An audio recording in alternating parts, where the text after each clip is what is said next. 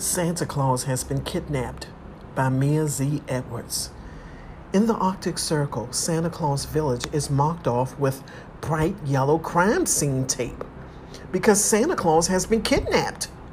The disgruntled elves weary Rudolph the Red-Nosed Reindeer, discouraged Frosty the Snowman, the newly saved preacher Mr. Grinch, embezzler Mr. Scrooge, and the divorced Mrs. Claus were all standing behind the crime scene tape, watching crime scene investigators, CSI, collect evidence of the kidnapping. The CSI team has found a ransom note. The ransom note reads, "Dear world, we have kidnapped Santa Claus until we get our demands met. If you ever want to see him again, he must agree to start paying us employees more than a meager wage of $7 an hour. It is our order that Santa Claus pay $20 an hour and provides long-term health care and long-term life insurance. The U.S. Department of Labor must document these conditions so it has become a law for future workers at Santa's Village. Our second requirement is that Mr. Claus releases the reindeers so they can roam free in the wilderness. The use of technology can now have toys delivered on the same day if Santa creates an app called Santa's Toys. Amazon would be contracted to sell the toys and deliver them worldwide on Christmas Eve. Lastly, Santa Claus must grant Frosty the Snowman an inalienable right to find a wife on either eHarmony, Bumble, or Tinder dating websites. A wife will bring Frosty great joy. If these demands are not met, we will be forced to cut off Santa Claus' beard and force him to lose weight." From Justice for All. The U.S. Department of Defense and the North American Aerospace Defense Command, NORAD, have been briefed on Santa Claus's kidnapping. The children must never know that Santa is kidnapped, so this is a top secret matter and must be kept out of the local and cable news. The military has decided that if Santa Claus is not released by Christmas Eve, they will assign a military officer to disguise as Santa Claus, deliver toys and gifts to children around the world, and ensure Santa's flights around the globe are tracked properly on the official NORAD Santa tracking system. They are confident that this mission can be completed. Detective Bianca Mancini has been assigned to this high-profile kidnapping. Before she goes to Santa's Village, she has also been briefed by the Department of Defense in a secure work area on this sensitive matter. The detective has arrived at Santa's Village to survey the crime scene, and she notices the probable suspects behind the yellow crime scene tape, and she reads the ransom note. Mancini quickly determines that the kidnappers were inept because the ransom note's demands point to the staff at Santa's Village.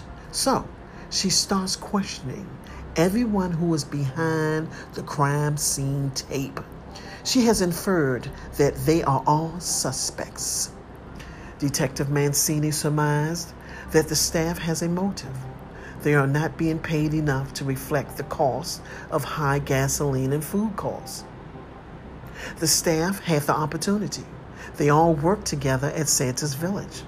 And the staff had the means to kidnap Santa Claus, since Santa's Village is a vast property to hide a body. However, Mancini needs evidence of the staff pulling off the kidnapping. After interviewing the staff, she recalls that Mr. Scrooge's timeline did not add up. Some of the elves have bruises on their arms and knuckles, and the ransom note's first word is "we." Mancini, Sergeant Jack Frost, Please see if there are Ring security cameras on the property.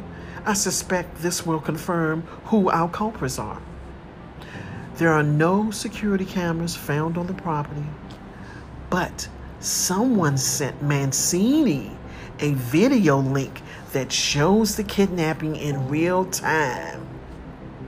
The person who sent the video with the evidence wants to save Santa Claus from his kidnappers. After watching the video, Detective Mancini learned of all the motives and who kidnapped Santa.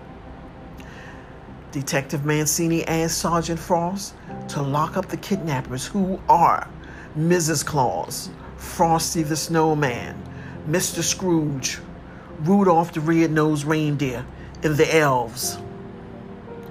The video's audio sound captured the kidnappers talking while putting Santa Claus in bondage and inside a small room in the basement of Santa's Village Coffee Bucks Cafe. The kidnappers were heard on the video saying, "We reindeer are tired of flying around the world without vacation or time off. I am sick and tired of us elves being overworked, underpaid, and not having health and life insurance benefits. That snitch Santa Claus has threatened to tell the U.S. Security and Exchange Commission about me," says Scrooge. "My adulterous husband must pay for his sins," says Mrs. Claus. "I, Frosty, need love. I crave it. I desire it. I need a wife. I refuse to look jolly and happy on people's front lawns ever again." The person who secretly sent Detective Mancini the audio video is evangelist Mr. Grinch.